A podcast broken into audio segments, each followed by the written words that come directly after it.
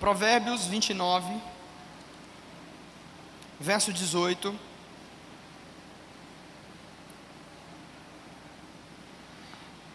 Uma visão poderosa é o que você precisa para viver o seu destino em Deus, para cumprir a sua carreira e a sua chamada ministerial, para ter um casamento de sucesso, para viver uma vida vitoriosa. A visão define as suas prioridades, a visão define o seu comportamento, a visão vai definir algumas metas para a sua vida. Sem visão, a Escritura vai dizer que o povo se corrompe. Preste atenção, não havendo profecia, o povo se corrompe, ou seja, o povo se perde. Mas o que guarda a lei, esse é feliz. Não havendo profecia, em algumas traduções vai dizer: não havendo visão profética, o povo se perde, o povo perece. Não havendo visão, o povo se descaminha. Não havendo visão, o povo fica sem perspectiva de futuro. Mas aqueles que guardam a lei são felizes, diz a palavra do Senhor. Deixa a sua Bíblia aberta aí, se você quiser, pode marcar esse texto. A visão ela é necessária para que possamos começar qualquer coisa em nossas vidas. Se você vai começar um negócio, você precisa de visão. Se você vai iniciar um relacionamento, você olha para aquela pessoa que você vai iniciar um relacionamento e você se vê com aquela pessoa envelhecendo ao lado dela, criando seus filhos ao lado dela, como eu fiz com a minha princesa na flor da sua idade, no auge dos seus 17 anos, que as meninas não escutem isso. E eu olhei para ela, e depois eu olhei para a mãe dela. E eu falei: Nossa, ela vai ficar igual a mãe, a mãe dela é linda, minha sogra é maravilhosa. Então eu tive uma visão, qual foi a visão que eu tive? Eu vou envelhecer ao lado dessa mulher. Eu quero casar com essa mulher, eu quero ter filhos com ela. Eu imaginava os nossos filhos e hoje depois de nove anos de relacionamento, ou melhor, nove anos de casado e onze de relacionamento, nós já podemos ver os frutos do nosso amor. Se você quer iniciar um relacionamento, você precisa de ter visão. Se você quer começar um trabalho, seja a implantação de uma igreja, seja um novo projeto, você tem que ter uma visão. Alguém que tem visão é alguém que consegue ver com antecedência. Existe uma diferença entre vista e visão. A vista é aquilo que está apenas diante dos nossos olhos, uma coisa natural. Mas alguém que tem visão, no sentido que a Bíblia está dizendo, é alguém que consegue olhar e prever o futuro. Deixa eu dizer uma coisa para você: o seu futuro é previsível. O seu futuro é previsível, por quê? Porque os seus pensamentos modelam seu comportamento, seu comportamento define os seus hábitos, e se você hoje me falar os seus hábitos, eu vou dizer aonde você vai estar daqui 10 anos. Os seus hábitos vão levar você para um lugar, seja para o sucesso ou para o fracasso. Quando você tem uma visão, a sua vida se torna simples e você começa a definir prioridades. Então você avança. O que Provérbios está dizendo é que um povo precisa ter visão, porque se não tem uma visão, essas pessoas são deixadas à sorte, eles se tornam sobreviventes, eles vivem sem meta. Eles vivem a vida como se fosse jogando dados com a sorte, ao acaso. Eles esperam as coisas acontecerem nas suas vidas. Eles não se tornam protagonistas das suas escolhas. Eles começam a culpar os outros pelas coisas que deram errados, eles nunca se responsabilizam por aquilo que deu errado na sua vida a ponto de querer corrigir. Todas as pessoas que iniciaram uma jornada com Deus na Bíblia, escute isso, eles, eles tiveram primeiro uma visão. Deus apareceu a Abraão em Gênesis, e no capítulo 12 Deus disse: Olha, Abraão, sabe de uma coisa? Chegou o tempo de você sair do meio da sua parentela, saia desse lugar comum em que você vive e eu vou levar você para uma terra que eu te mostrarei. Então Deus deu a Abraão uma visão. Embora a visão não foi clara de primeira, Abraão deu um primeiro passo em direção à visão que Deus lhe havia dito, porque porque ele confiou que à medida que ele fosse caminhando com Deus, a visão que Deus estava dando a ele se tornaria cada dia mais clara. Algumas vezes em nossa jornada a visão não será nítida 100%. Você pode ter fagulhas, insights, epifanias sobre o que é o seu destino, para onde você está indo, mas ainda conviver com aquele mistério Todavia, se uma pessoa não tem visão, ela não consegue dar um passo em direção ao seu chamado, ao seu destino, ao seu propósito. Tudo começa na visão. Deus chamou a Moisés quando ele estava vivendo no deserto.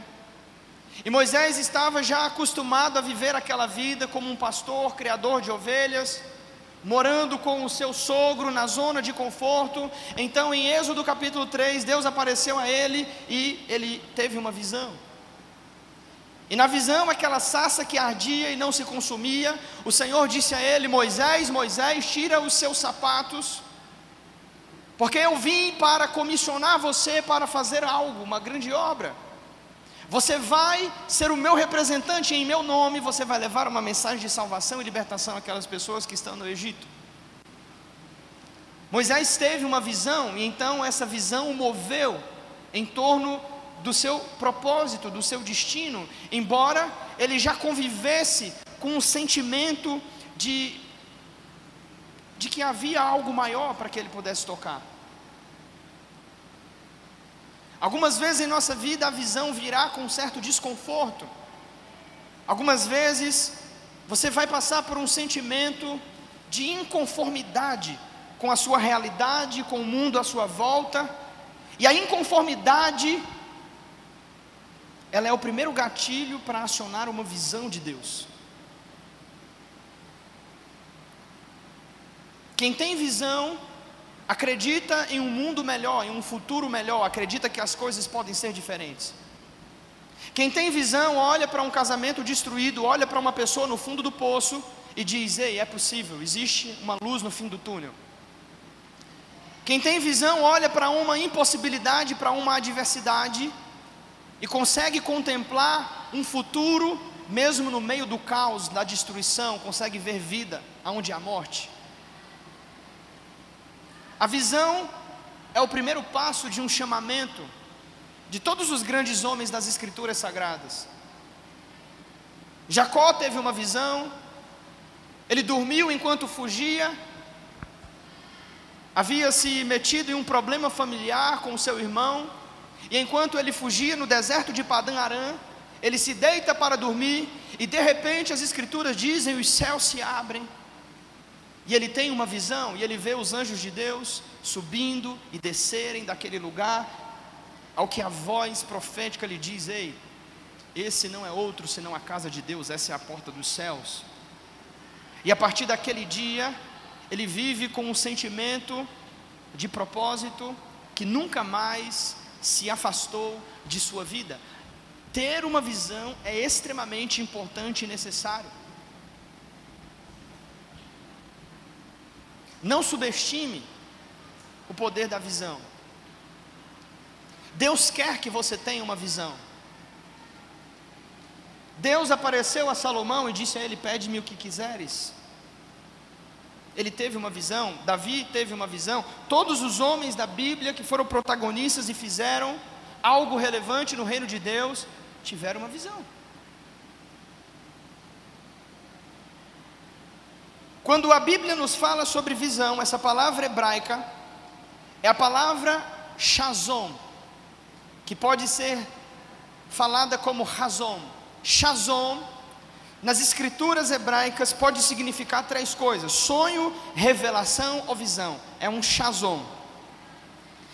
Onde não existe shazom, não há sonhos, não há revelação nem visão e nenhum sentido do propósito pelo qual fomos criados. Nós morremos onde não existe visão do que você foi criado para o crescimento, para uma vida longa e uma relação pessoal com o seu Criador. Seu ser interior seca e morre, onde não existe visão, que você está na terra para importar-se profundamente com o próximo e revelar a ele o amor e o poder divino, você viverá solitário e seus relacionamentos desfalecerão. Onde não existe uma visão para uma família piedosa, tem 50% de chance de você terminar o seu casamento divorciado. Onde não existe uma visão que o seu corpo é templo do Espírito Santo, tem mais de 80% de chance de você sofrer um infarto, um derrame ou alguma doença crônica. Você ter um caso com a mulher do diabo, a diabetes.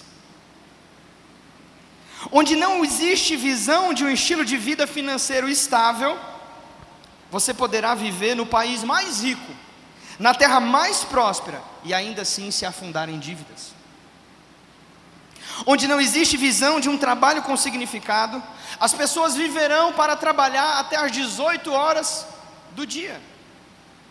Mas elas voltarão para a sua casa, vão bater ponto, vão cumprir a sua meta.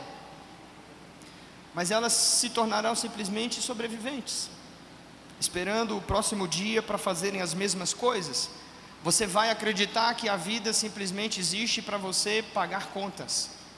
É assim que muitas pessoas vivem. Não deixar que os seus filhos acabem em uma prisão é necessário ter visão.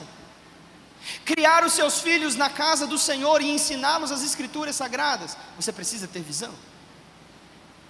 Procurar uma igreja, procurar um grupo de amigos que vão levar você a dar um upgrade em sua vida, você tem que ter visão. A visão determina para onde você está indo. Agora eu quero dizer para você que as duas primeiras perguntas iniciais na vida de um cristão deveriam ser as perguntas que fez o apóstolo Paulo. Quando o apóstolo Paulo teve um encontro com Jesus na estrada no caminho de Damasco, Jesus aparece para ele, quem lembra disso, amém? Jesus aparece e Paulo diz que o rosto de Jesus brilhou como o sol na luz do meio-dia, seus olhos ficaram ofuscados e ele caiu em terra. Eu não sei se havia um cavalo, mas ele caiu no chão. E a primeira pergunta que o apóstolo Paulo fez a Jesus em Atos 8, verso 5, ele disse: Quem és tu, Senhor?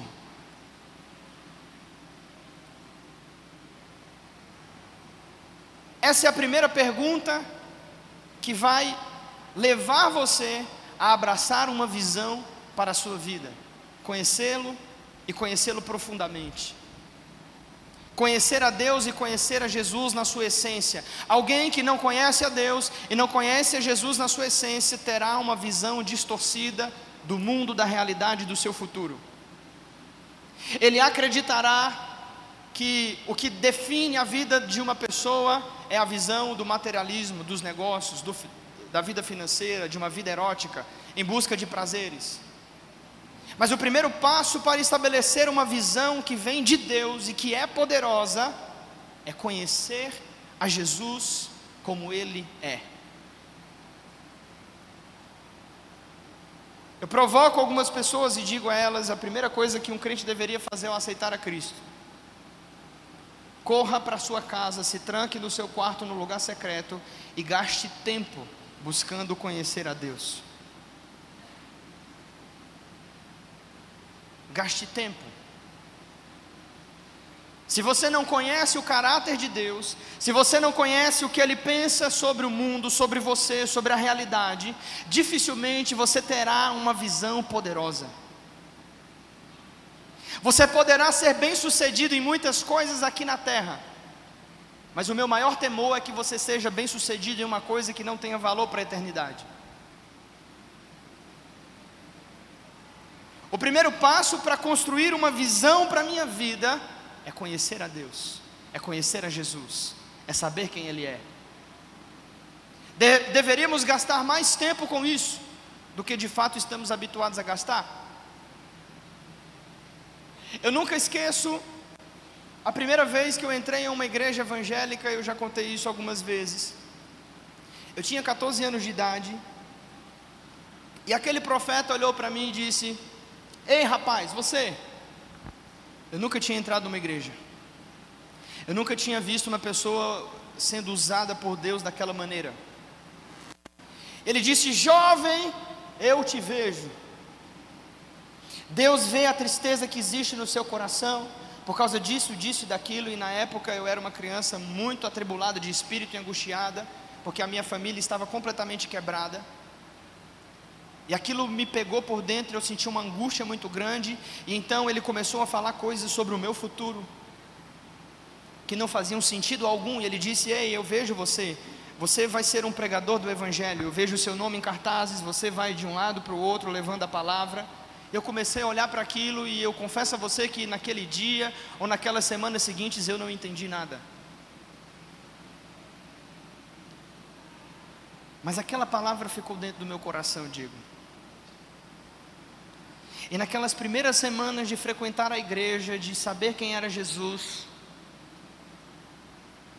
eu me dediquei a estar no meu quarto buscando saber quem Jesus era e lendo a Bíblia Sagrada, a ponto da minha família ficar preocupada comigo, o tamanho, o impacto que aquilo gerou em minha vida. Eu não comia, eu não dormia, eu não bebia, os meus pais ficaram preocupados, é, alguma coisa aconteceu com esse menino, ele deve estar indo para essa igreja, uma lavagem cerebral. Mas eu estava tão impactado com aquilo. E então eu fiz a segunda pergunta que Paulo fez, em Atos capítulo 8, verso 6.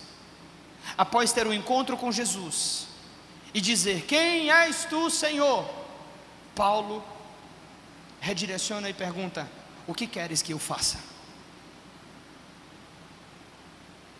As duas perguntas, talvez mais importantes da sua caminhada com Cristo: Quem és tu, Senhor?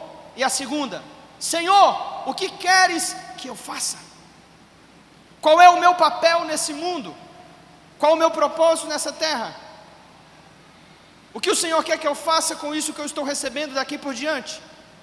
Deixa eu dizer uma coisa para você: a coisa mais triste para uma pessoa não é a morte, é ela chegar ao final da sua vida, olhar para trás e saber que ela não viveu o propósito de Deus para a sua existência.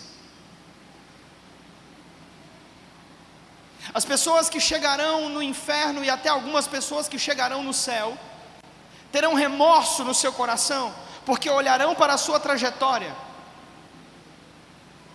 e chorarão por não ter vivido consistentemente aquilo que Deus havia planejado para que elas vivessem. Então Paulo está diante da pergunta que vai destravar o seu destino. Ele diz: Senhor, o que você quer que eu faça? E a resposta não veio assim tão fácil. Jesus disse a ele: Ok, você agora está do jeito que eu quero, vá para aquela cidade. Ele ficou cego por três dias, não comeu nem bebeu. Então ele se apegou com Deus, ele orou e jejuou, e ele ficou ali esperando. E Deus falou com um servo chamado Ananias. E Ananias foi até a casa daquele homem onde Paulo estava hospedado, e ele chegou com uma mensagem e disse: Ei, você é o cara que encontrou com Jesus no caminho de Damasco? Ele disse: Sim, sou eu. Eu estou aqui há três dias atônito, e eu estou esperando uma resposta. E ele disse: O Senhor me mandou para te dizer, Saulo, que você é para ele um vaso escolhido. Você vai levar o nome dele para os judeus, você vai levar o nome dele para os gentios, e você vai testemunhar o nome dele para os reis da terra. E aquelas palavras nunca saíram do coração de Paulo. Ítalo, como você sabe que essas palavras nunca saíram do coração de Paulo? Porque passaram-se, meus irmãos, mais de 35 anos. Paulo já tinha sido enviado pela igreja como um missionário ele já tinha fundado comunidades de fé, batizado inúmeras pessoas, pregado o evangelho em diversas nações. E quando ele estava preso sob custódia dos romanos, ele diz em Atos 26, 19, preste atenção no que ele diz. Enquanto ele está sendo questionado, avaliado pelos romanos, passando por aquele tribunal, ele diz: Ei, ó rei Agripa, eu não fui desobediente à visão celestial.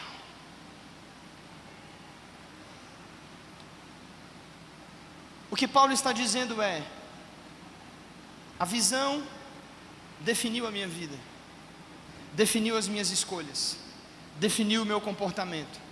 A visão definiu as cidades para onde eu ia implantar o Evangelho. A visão definiu os meus amigos, a visão definiu o meu tempo de investimento, a visão define tudo. Eu pergunto a você essa noite, duas provocações. A primeira, você conhece a visão de Deus para a sua vida? E a segunda, você está sendo obediente a essa visão que você recebeu? Não precisa de resposta. Você conhece a visão de Deus para a sua vida? E a segunda, você está sendo obediente a essa visão? Você sabe que você será cobrado por Deus em cima dessa visão? Você sabe que você responderá diante do Senhor por causa dessa visão? Talvez você está me ouvindo aqui hoje, você diga, pastor, eu não tenho uma visão. E eu quero dizer glória a Deus por isso, porque você está no lugar certo. Porque depois desses dias, Deus vai te dar uma visão para a sua jornada e para a sua existência. Mas talvez alguém aqui que diga, pastor, eu já sei qual é a visão, mas eu não estou conseguindo vivê-la na plenitude. E eu digo de novo, glória a Deus por isso. Porque se Deus está falando isso com você, é porque Ele quer levar a viver a visão que Ele te deu. A palavra Shazom significa, diga comigo, sonho, revelação e visão. Pastor, como eu sei que Deus falou comigo? Como eu sei que eu recebi uma visão? Deixa eu simplificar as coisas para você. Você sabe que você tem uma visão, porque a visão vem como um sonho. Quando você era pequeno, você tinha um sonho. Você queria fazer a diferença. Você queria talvez uma certa profissão. Você acreditava que as coisas poderiam ser diferentes. Sabe o que acontece? Muitas pessoas, à medida que vão envelhecendo, o que, que acontece com elas? Elas vão parando de sonhar. Olhe para as Escrituras Sagradas, veja quantas vezes Deus fala com pessoas através de sonhos.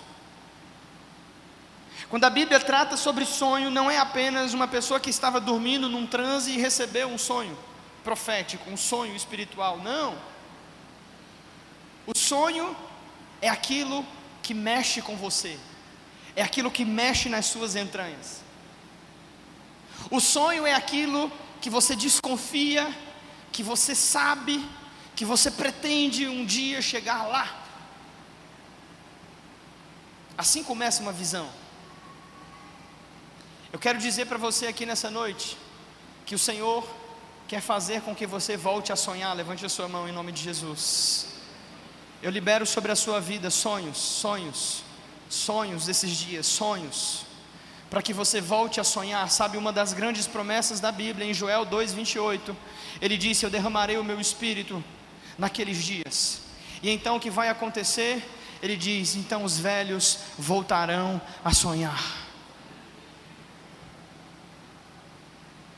Uma visão começa quando eu tenho um sonho. Um dia, eu vou usar o meu exemplo aqui para se tornar didático, ok? Um dia eu tive um sonho. E qual, é o, qual foi o meu sonho? O meu sonho está aqui. O meu sonho está lá na minha casa cuidando dos meus dois filhos. O meu sonho está aqui sentado na minha frente, restaurado, salvo, lavado e liberto pelo sangue de Jesus. Pode aplaudir.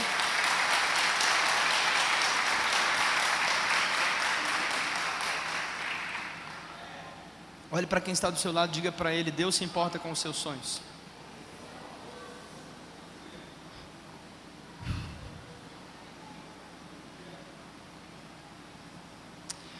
Olha no fundo do olho dele, como homem ou mulher de Deus que você é, diga para ele: muitos dos seus sonhos são de Deus. uh!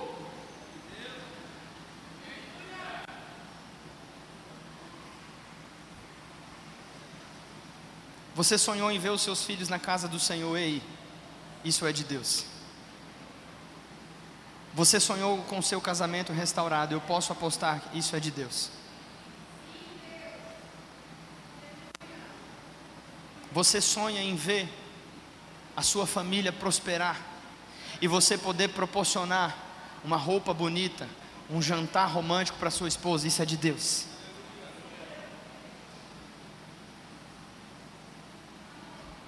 Muitos de nós crescemos dentro de uma cultura, uma subcultura evangélica que nos diz e nos impõe que não, não, não, Deus não se importa com os seus sonhos.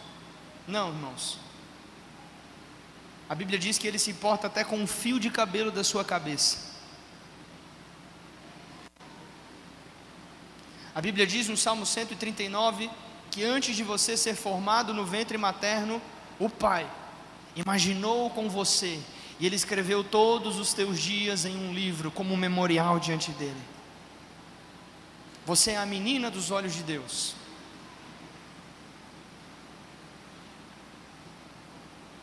Jeremias vai dizer: Não se enganem, porque os pensamentos que o Senhor tem sobre vós são pensamentos de paz e não de mal, para dar o bem que vocês desejam. Existem alguns desejos que estão relacionados com a sua visão. Um dia você sonhou em entrar em uma igreja vestida de branco, com um homem que te respeita, que te ama e que vai fazer de tudo para te honrar. Isso é de Deus, isso foi de Deus. Shazon aparece na Bíblia como a palavra sonho. Pastor Ítalo, como eu posso encontrar a minha visão? Faça, comece a fazer isso a partir de hoje em espírito de oração, amém? Faça uma avaliação dos seus sonhos. Comece a avaliar os sonhos mais íntimos e profundos que você tem no seu coração. Pastor, e como eu vou saber que esses sonhos são de Deus para a minha vida? Confronte eles com aquilo que está escrito na Bíblia. Vou dar um exemplo. Eu tenho um sonho de roubar um banco. Está na Bíblia? Esquece, não é de Deus. Eu tenho um sonho de roubar a mulher do vizinho. Está na Bíblia? Esquece, não é de Deus. Eu tenho um sonho de ter o meu primeiro milhão para fazer uma viagem no iate rumo às ilhas Fiji, para tirar fotos no Instagram e colecionar dezenas de milhares de seguidores. Isso está na Bíblia? Esquece, não é de Deus. Agora, pastor, eu tenho um sonho de criar riquezas para o reino, empreender e me tornar uma pessoa bem financeiramente para poder ajudar a obra de Deus, ou investir ou financiar a obra missionária. Isso está na Bíblia? Ok, isso é de Deus. É muito simples. O nosso grande problema é que nós espiritualizamos demais algumas coisas que são tão simples, irmãos. São tão simples. Comece hoje a fazer uma avaliação dos seus sonhos. E o Espírito Santo vai mostrar a você aquilo que é de Deus e aquilo que não é de Deus para a sua vida. Essa é a primeira maneira de você encontrar a sua visão. Avalie os seus sonhos. A segunda forma, a palavra Shazon nos dá a dica. Shazon significa revelação. Diga comigo, revelação. Deixa eu te dizer o que significa revelação. Revelação significa literalmente remover o véu, lançar luz sobre o que está oculto. Revelar quer dizer mostrar. tirar para fora. Agora escute, sabe por que você não encontra a sua visão? Quantos estão preparados para ouvir isso? Diga sim. Porque você está procurando demais. Você vai em palestras de coaching, nada contra os coaches, nós temos uns profissionais coach aqui pra, pela igreja, que é gente de Deus, nada contra. Mas você paga fortunas para ir em eventos, seminários, congressos, viagens e tal, tal, tal, tal, tal. Você faz cursos no, no, na Hotmart, você vai lá e gasta uma fortuna. Você começa a fazer um curso e você pensa, eu acho que eu não tenho aptidão para isso, eu vou mudar de faculdade no meio do, no meio do quinto semestre. Aí você começou a fazer a sua terceira faculdade, você não terminou nenhuma. Aí você vê que está outra coisa em alto, você diz assim: não, eu vou mudar agora. Sabe por que você não encontra uma visão? Porque você está procurando demais, você está ansioso demais. A palavra revelação significa, diga comigo, tirar o véu. Sabe quem dá a revelação? Deus é quem dá a revelação.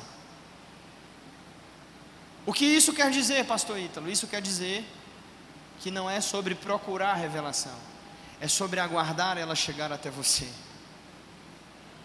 E é por causa desse exercício de paciência, de ficar nesse lugar, adorando a Deus, buscando a Ele, servindo a Ele, fazendo a vontade dEle, enquanto o quê? Enquanto alguma coisa Deus fala com você para que você se mova, que você quebrou a cara tantas vezes.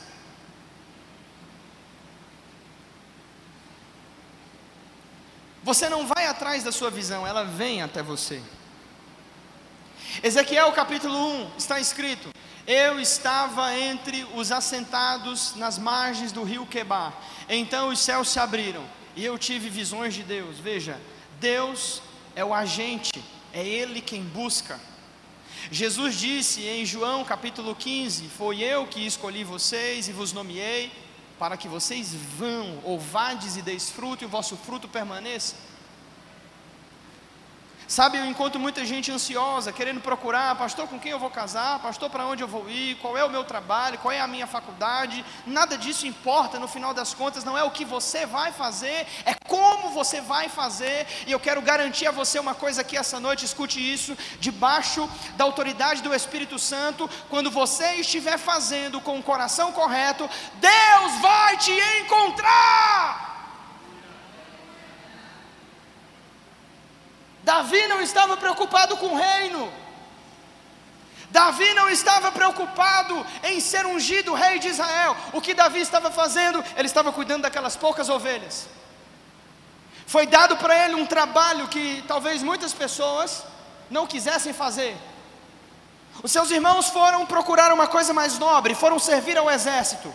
Como Davi era o caçula, então o pai dele designou, disse: Olha, você vai cuidar daquelas poucas ovelhas que nós temos. Então Davi foi cuidar das ovelhas, e escute isso, e ele se tornou o melhor cuidador que aquelas ovelhas poderiam ter. E enquanto Davi cuidava daquelas ovelhas, a Bíblia diz que se levantava um urso e ele as arrebatava das garras do urso, então vinha um leão e ele feria o leão, segurando ele pela juba. Até que chegou um dia em que Deus começou a procurar um novo rei para Israel. E adivinha? Deus começou a fazer uma busca no reino. E ele foi lá entre os magistrados, entre os nobres, entre os oficiais, entre os de linhagem superior. E todos eles estavam fazendo alguma coisa, mas eles não faziam com excelência, o coração deles não estava naquilo que eles faziam, eles não entendiam Deus a quem eles serviam. E então Deus foi lá passear no meio do deserto. E no meio do deserto, enquanto ele passeava, ele encontra um jovem, aguerrido, sisudo em palavras, de gentil aparência, bom aspecto, o Senhor era com ele. Davi é o cara que é bom em tudo que ele faz, imagina, ele cuida de ovelhas, ele é bom, ele tange uma harpa, ele é bom, ele lidera um exército, ele é bom, ele governa um país, ele é bom. Olha para quem está do seu lado, faça uma cara de crente, diga para ele: não é sobre o que você vai fazer, Diga para ele é sobre como você vai fazer. Diga para ele enquanto você estiver fazendo, com todo o seu coração, Deus vai te achar lá. Quantos podem levantar a sua mão e adorar o Senhor aqui nessa noite?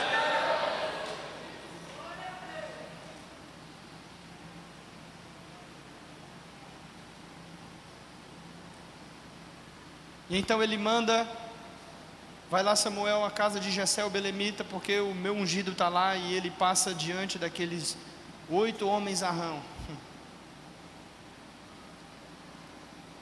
E Samuel diz: Senhor, eu acho que esse aqui é o teu ungido. Então o Senhor diz: Não, Samuel, você está vendo aquilo que está diante dos seus olhos, mas eu, Senhor, olho para. Ele diz: Eu não vejo como o homem vê.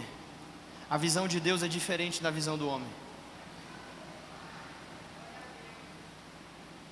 E então Davi entra na sala e Deus diz: Esse é o meu escolhido. Mas Deus, aonde você encontrou esse cara? Ele nem sequer tem redes sociais, ele não tem um perfil pago, patrocinado. As pessoas não o conhecem, ele não tem história, ele não tem bagagem, mas o Senhor o encontrou. Deixa eu dizer uma coisa para você. Quando Deus quer promover alguém, ele encontra essa pessoa e promove. Quando Deus te promove, ninguém pode te abater. Mas se você se promove, você vai ter que fazer um esforço para permanecer naquele lugar. Quantos estão entendendo o que o Senhor está falando aqui essa noite? A visão vem até você. Pastor, eu já estou aqui seis meses nessa igreja. Eu não entendi ainda. Deus não falou comigo. Fica no teu lugar, obedece, santifica a tua vida. Faz com diligência e com amor e com dedicação tudo o que vier à tua mão para fazer. Se for um banheiro, lava o melhor banheiro da sua vida. Se for servir água, serve como um, o melhor garçom da história. Se for para lustrar um móvel, lustra com toda a diligência e com todo o amor e dedicação. Ei, José era assim. José estava dormindo e o que aconteceu? Deus deu a ele um sonho. Ou melhor, Deus deu a ele dois sonhos. No primeiro sonho, ele viu que as estrelas e o sol e a lua se prostravam diante dele, ou melhor, que os feixes se prostravam diante dele. No segundo, o sol e a lua e as estrelas se prostravam diante dele. Deus encontrou a José e os homens fizeram de tudo para abatê-lo. Mas o Senhor encontrou lá onde ele estava, porque aonde ele estava, ele estava fazendo aquilo que era segundo o coração de Deus. Não é sobre o que você vai fazer. Pastor, eu quero abrir um negócio. Não é sobre o que você vai fazer. É sobre com que coração. É sobre com que dedicação com qual diligência você vai fazer. E deixa eu te dizer uma coisa: quando você estiver fazendo isso, Deus vai te encontrar lá. Gideão estava malhando trigo no lagar. Israel estava vivendo a pior bancarrota financeira e espiritual da sua história. E o anjo do Senhor vai até Gibeão, Gideão nos carvalhais de Ofra e diz: Homem valente e valoroso, o Senhor é contigo. Para você entender o que isso significa, isso quer dizer que ele estava malhando trigo num lagar que não era de malhar o trigo, ou seja, ele estava escondido, fazendo um trabalho escondido, porque ele tinha medo que os filisteus o encontrassem. Mas eu quero dizer uma coisa para você essa noite: quando os homens não veem, quando o seu chefe não vê, quando o seu pastor não vê, quando o seu líder não vê, quando a sua esposa não vê, Deus te vê.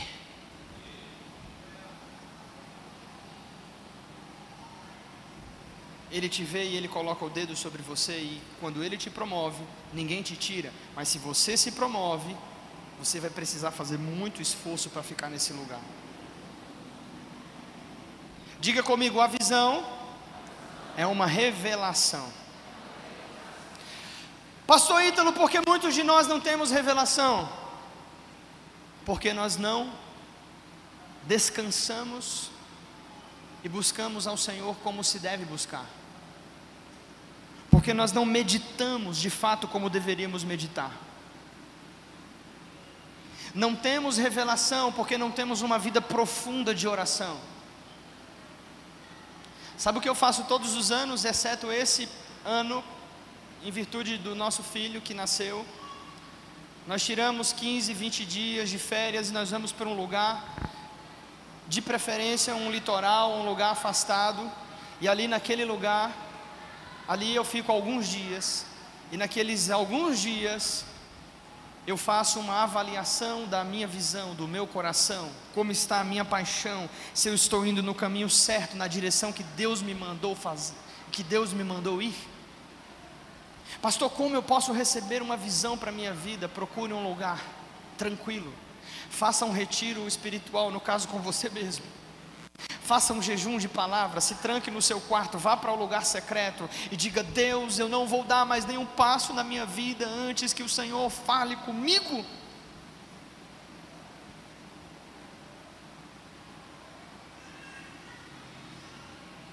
Setenta por cento dos problemas de pastoreio na igreja é que nós temos que ficar apagando o incêndio das más decisões, das escolhas erradas que as pessoas fazem. Elas casam errado, depois elas querem que Deus conserte. Elas abrem o negócio fora da vontade de Deus, depois elas querem que Deus prospere. Elas tomam decisões, elas vão a lugares, elas estudam coisas, elas leem livros, elas são amigos de pessoas que Deus não aprova e depois elas querem que Deus abençoe.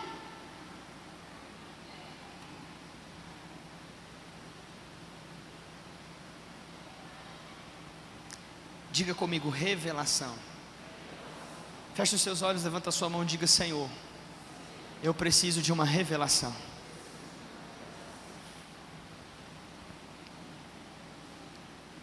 Havia um jovem, um rapaz, já estou caminhando para o encerramento, e eu prometo que no domingo que vem eu continuo essa palavra. E esse cara, ele foi, Jacó, ele foi pastorear as ovelhas do seu sogro, e a vida dele foi ficando cada dia mais difícil, porque a convivência entre eles dois ficou realmente muito complicada. E então o sogro começou a querer dificultar a vida de Jacó. Mas a Bíblia diz que o Senhor era com ele, essa é a diferença. Ele mudou o salário de Jacó dez vezes, para que ele não prosperasse. Então um dia ele orando, e ele disse: Deus, eu não sei mais o que fazer. As coisas estão difíceis, está todo mundo contra mim. Olha o cenário do país. Eu vou embora para os Estados Unidos. Já percebeu quantas pessoas estão falando ultimamente que vão embora para o estrangeiro? E a pergunta que eu faço a elas é: Deus falou com você para ir embora? Você recebeu uma revelação de Deus? Qual é o lugar? Qual é a cidade? O que você vai fazer lá? Ou você vai para lá se tornar um escravo de luva branca, um turista brasileiro, para dedicar a sua vida 40, 50 horas de jornada de trabalho e no fim ver a sua esposa seus filhos definhando e você vai ter uns dólares no seu bolso. Você vai poder comprar coisas caras que você quer, um tênis legal, um iPhone maneiro. E no final você vai para aquele país para ser um escravo. Você vai lá fazer coisas que você não quer fazer aqui, você vai lá lavar uma pia, você vai lá desentupir uma fossa, você vai lá lavar um banheiro, você vai lá lavar uma privada, você vai lá cuidar de menino catarrento. Você não quer fazer isso aqui, mas você vai fazer isso lá. Eu pergunto: isso é uma visão? Isso é um propósito? Deus mandou você fazer? Ou você está fazendo isso como uma rota de fuga? Você é um escravo buscando sobreviver em um mundo difícil. Ei, deixa eu dizer uma coisa para você. A Bíblia diz que o meu Deus me dá enquanto eu estou dormindo, cara.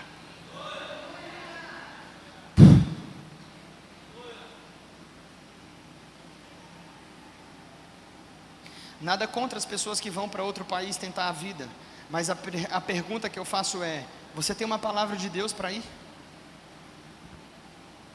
E eu estou falando isso porque muitas pessoas têm ventilado esse assunto comigo nos últimos meses. E isso é uma preocupação genuína no meu coração. Jacó estava ali, o cara mudava o salário dele, ele disse: Deus, eu preciso de uma ideia. E um dia Deus dá para ele uma ideia. Estamos juntos? E Deus deu a ele uma ideia tão esquisita. Mas muitas vezes na sua vida você vai ter que ser corajoso para colocar uma visão esquisita que Deus te deu em prática. E ele disse: pegue algumas varas, faça listras nessas varas e coloque de frente do bebedouro das ovelhas. E quando elas forem ali, sabe, elas vão beber água e elas vão olhar para aquelas listras e as crias que são lisas, quando olharem para as varas listradas, elas vão gerar ovelhas malhadas, e esse rebanho vai ser seu. E Jacó teve essa ideia, porque Deus nos fala através de uma revelação,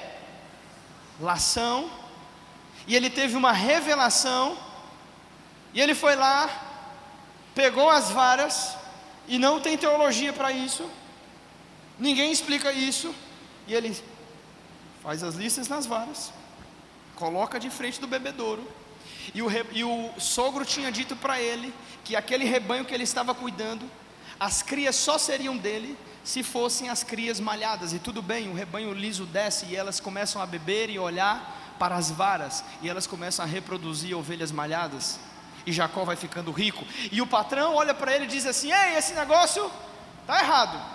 Vamos mudar agora. Agora só vai ser suas lisas. As malhadas são minhas. E Jacó volta para casa e Deus diz para ele: Não tem problema, volta lá. Pega as varas. Deixa as varas agora todas brancas. E quando elas forem lá, elas vão reproduzir. E o rebanho vai ser seu. Olhe para quem está do seu lado e diga para ele: Deus fala com você. Através de uma revelação. Eu já falei isso a algumas pessoas e eu falo isso com muita responsabilidade. Deus pode te dar uma ideia e essa pode ser uma ideia milionária, cara. Você só precisa de uma ideia. Você só precisa de uma palavra. Você só precisa de um momento. Qual é o problema? O problema é que nós somos ansiosos.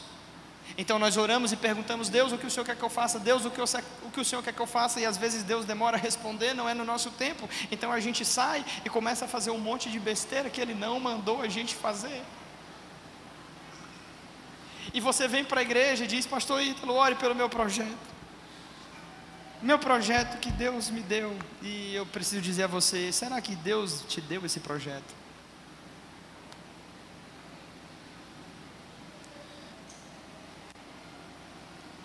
As ovelhas ali reproduzem segundo aquilo que elas estão vendo. Olhe para quem está do seu lado, anote isso, diga para ele: você sempre reproduzirá segundo a visão que você está vendo.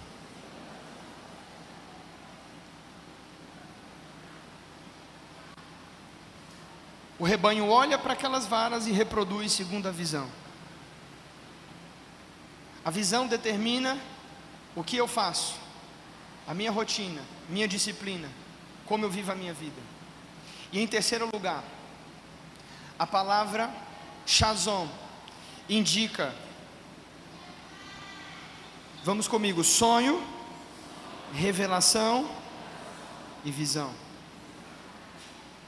Eu pergunto a você essa noite: o que você está vendo? Como você enxerga o seu futuro? Como você olha para o que está diante de você?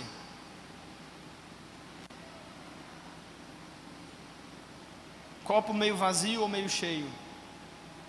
Você é mais otimista ou pessimista? O exército de Israel olhou a Golias e disse: Ele é um gigante. Davi olhou para o mesmo Golias e disse: Ele é um incircunciso. A visão determina, você gera segundo aquilo que você vê. Todos os seus passos de fé, as suas escolhas precisam estar ligadas, inseridas naquilo que Deus te mostrou, naquilo que Ele disse ao seu respeito. Eu tenho procurado viver a minha vida assim durante 10 anos. As pessoas me mandam fazer coisas, eu digo, não, Deus não me mandou fazer isso. Pastor, vamos para tal lugar. Não, Deus não me mandou ir para esse lugar. Pastor, você não acha melhor? Eu tive uma ideia boa. Não, essa não foi a ideia que Deus deu. Nós sempre seremos tentados a sucumbir diante de boas ideias. Sabe qual é o maior inimigo do melhor? É o bom, disse Oswald Chambers. Às vezes as suas boas ideias são as piores coisas que acontecem para você. Qual o desejo do meu coração para você nesse ano de 2024? Entre num lugar, querido, em que você vai estar diante dele e você vai fazer essas mesmas perguntas que fez o apóstolo Paulo. Quem és tu, Senhor? E o que queres que eu faça? Isso vai definir. Como eu sei que você chegará lá? Você vai fazer aquilo que ele mandou você fazer, até que ele mude a orientação. Pastor, como assim? Durante mais de 400 anos, ou melhor, 600 anos, o povo de Israel viveu baseado num estilo de adoração. Eles já estavam conformados com aquele estilo de adoração. Era o templo, eles iam para o templo, levavam o seu animal, havia uma liturgia, o sacerdote matava o cordeiro, oferecia pelo pecado do povo, abençoava aquelas pessoas. Era uma liturgia, era uma maneira de fazer. Foi Deus quem mandou fazer isso, sim ou não? Foi Deus quem mandou fazer. E eles reproduziram esse sistema de sacrifício durante anos e anos. E então chegou um dia em que Deus deu uma visão a Davi.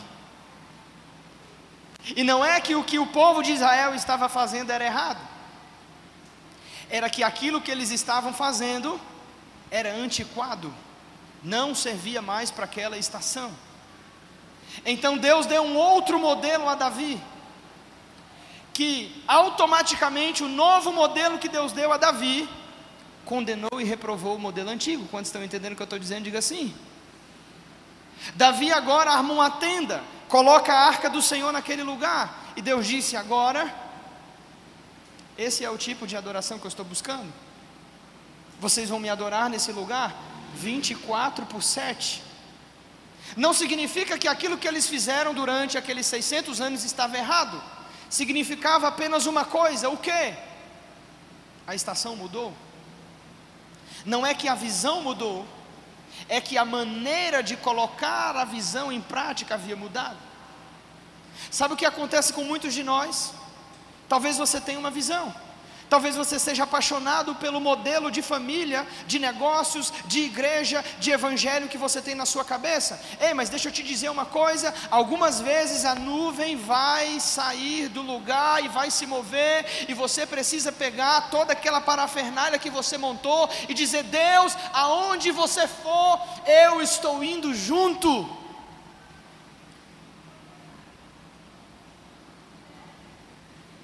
Mas, pastor, e aqueles 600 anos que nós dedicamos a fazer isso? É, isso não é mais o que Deus está fazendo. E deixa eu te dizer uma coisa, com todo carinho, eu não quero fazer aquilo que o meu Senhor não está fazendo, cara.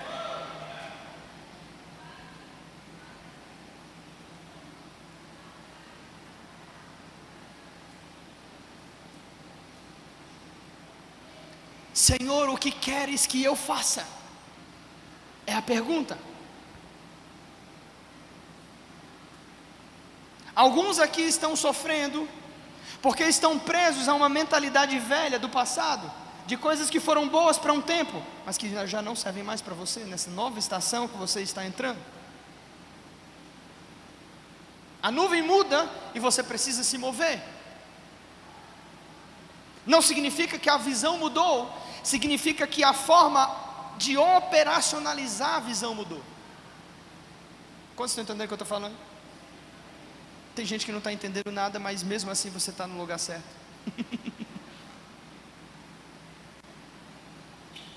Porque enquanto eu falo, Deus provoca você. E não é nem sobre o que eu estou falando, é sobre o que eu estou impartindo com você.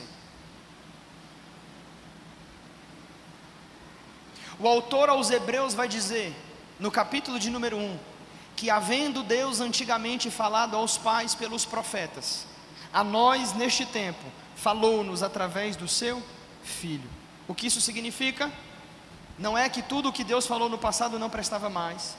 Não é que aquilo que foi feito não era útil, é que agora ele está se movimentando de uma nova maneira. E eu pergunto a você: vai ficar aonde Deus já se mudou?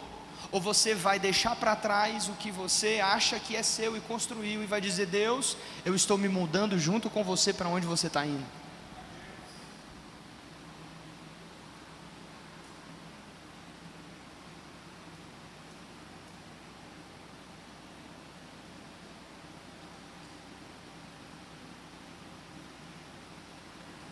eu vou deixar algumas coisas para trás e eu vou me mudar com você. Noé levou 100 anos para construir a arca, amém? Sim ou não, irmão? Choveu 40 dias e 40 noites, você está aí? A arca serviu para 150 dias, que foi o tempo em que a terra permaneceu sob dilúvio. Agora escuta: houve um dia em que as águas baixaram, e Deus disse a Noé: Ei, Noé, sabe o seu projeto? Você construiu, foi legal, Durou? Você curtiu? Ok, agora saia da arca e deixa tudo para trás. Sabe o que isso aconteceria com muitos de nós? Nós ficaríamos morando dentro daquela arca. Construiríamos a nossa família dentro da arca. Ficaríamos lá dentro porque a arca se tornou o objeto da nossa vitória. Nós até idolatraríamos aquela arca. Aquela arca que serviu para a nossa salvação, agora ia servir para a nossa falência, destruição. Eu pergunto a você: será que foi doloroso para Noé deixar aquela arca e entrar em um novo mundo em que ele não conhecia nada e começar a viver pela fé? Sabe por que eu estou falando isso? Porque muitos que estão aqui vão ter que abandonar a sua antiga forma de ver e de funcionar para entrar na visão que Deus quer para a sua vida.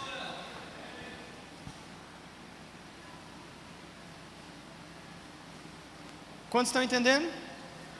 É fácil de entender, mas é difícil de praticar. Reaprender é mais difícil do que aprender, sim ou não? Eu moro ali perto do açaí, já vou terminar. Quem me dá cinco minutos aí, levanta a mão. 5, 10, 15, 20, 25, 30.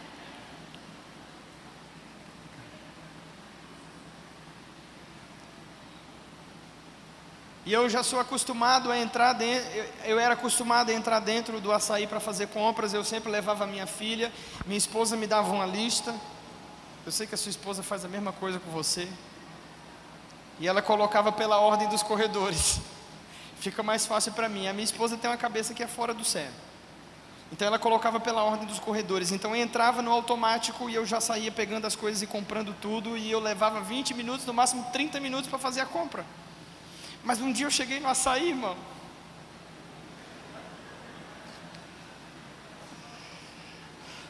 Mudaram as prateleiras do lugar.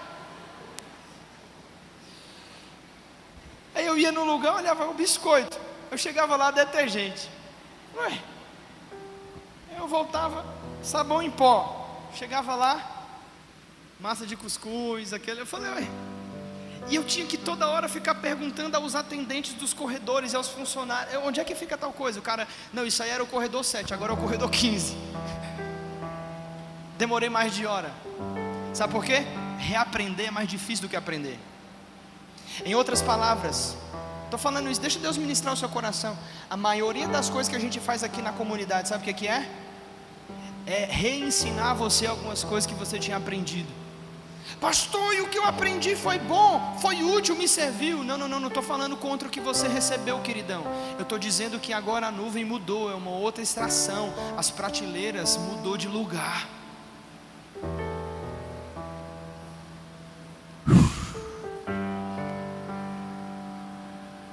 Uma nova maneira de fazer família, ei, é uma nova forma de tratar tua esposa, é uma nova maneira de você se relacionar com o Espírito Santo, é uma nova forma de você se relacionar com seus irmãos, e por isso que para você é difícil, você se sente inapto. Por que, que você se sente inapto? Porque você diz, rapaz, eu nunca fui exposto a esse lugar. Mas sabe, Deus te traz aqui para te expandir, para te provocar, para fazer você crescer. E você diz, mas por que, que aqui é diferente? É porque Deus se mudou, irmão. E nós estamos indo com Ele, aleluia.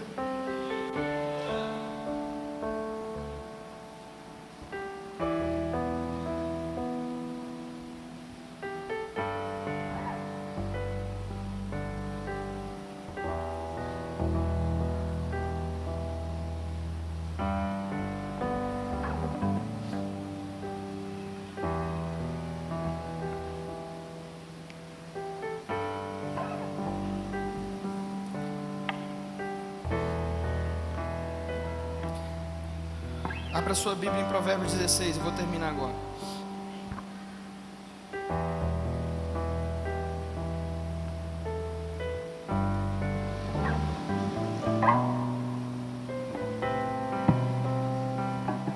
Perdão, 15, 22.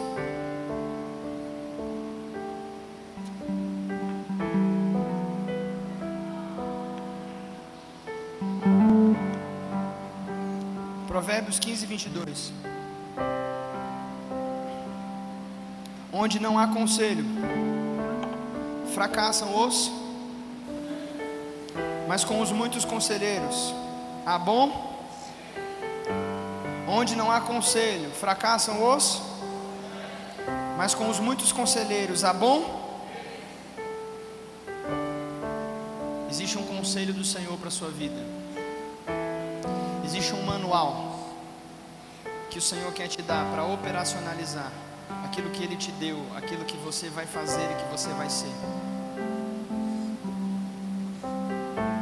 Faça hoje uma avaliação daquilo que queima no seu coração.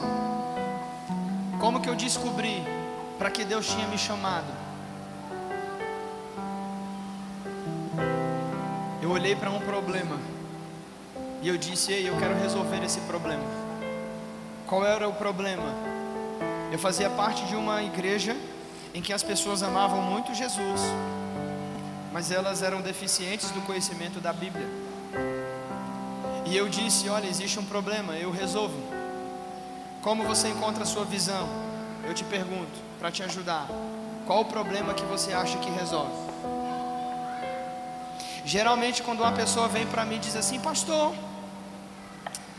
está faltando uma coisa na igreja, tal coisa assim, assim. Eu falo, realmente está faltando. Deus te deu a visão ok, eu te dou a missão. Foi assim que iniciou o trânsito, a sala das crianças, foi assim que iniciou o ministério de casais. Sabe, às vezes Deus vai trazer você para agregar. Por quê? Porque você sente alguma coisa, existe um problema e Deus colocou em você a capacidade de resolver aquele problema. Então, uma pergunta para te ajudar: qual o problema no mundo que você resolve? Isso não serve só para a igreja. Ajuda? Segunda dica, eu encerro. A palavra dom é a palavra grega charisma, que quer dizer dádiva, presente, mas charisma ou caris charis também significa alegria. Como eu descubro a minha visão, o meu propósito? O que te traz alegria em fazer? Pastor, eu estou nesse emprego, mas eu sou tão infeliz. Saia dele.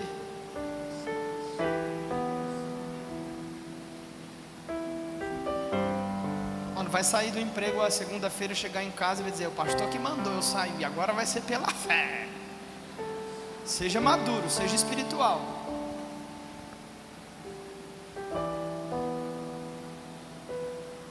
Que te traz alegria, o que te provoca? Provavelmente, esse,